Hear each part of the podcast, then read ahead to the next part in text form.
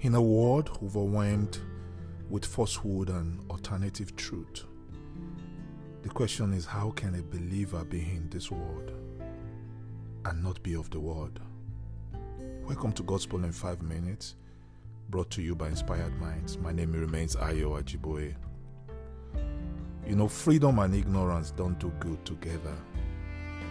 You know, a lot of believers got free through salvation but remain bound in the prison of religion and toxic faith because of ignorance. You see, real freedom comes from knowing and understanding the gospel truth. You know, a lot of time we we've heard it over and over again that truth will set you free.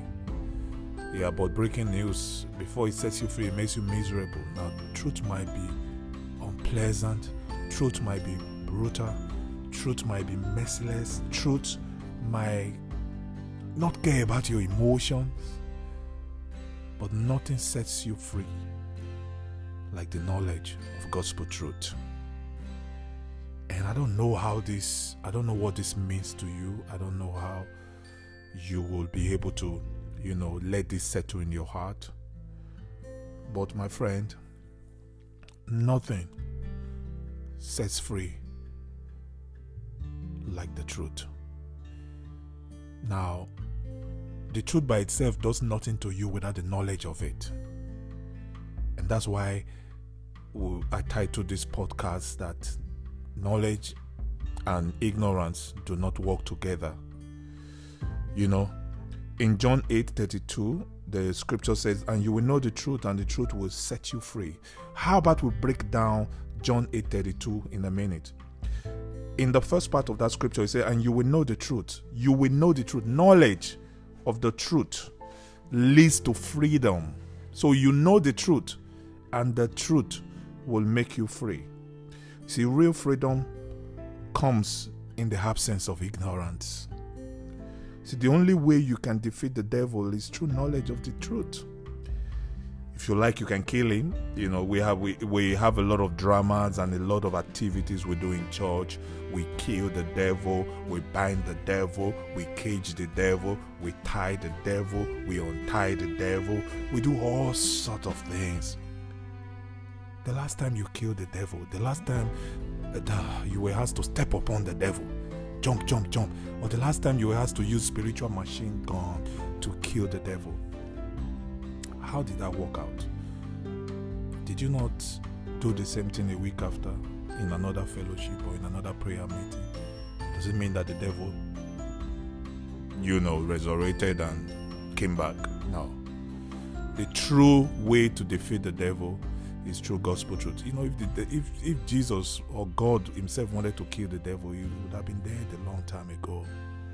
But the victory over the devil is the fact that Jesus delivered you from the control of the devil and from his deception. And the knowledge of the truth is what sets you free. All right? So I need you to understand something. Man's three main problems in the world is sin, sorrow, and death. The Bible deals with it all.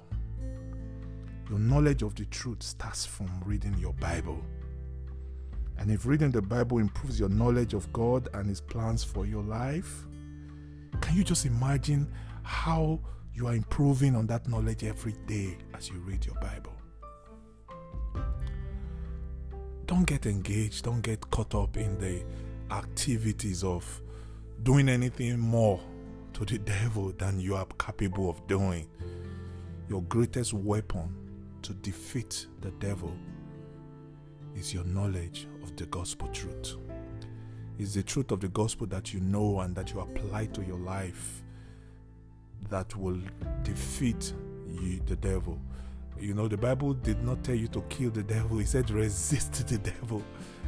The only way you can resist the devil is through the knowledge of gospel truth. Freedom never comes without knowledge. And I want you to understand that, and I want that to settle in your heart forever. The gospel truth is the only thing that sets you free, and your knowledge of it matters. I hope you have been inspired. Um, and my name remains Ayo Ajiboye, and of course, this is Gospel in five minutes. Share this podcast, inspire someone, and be a blessing to your world. God bless you.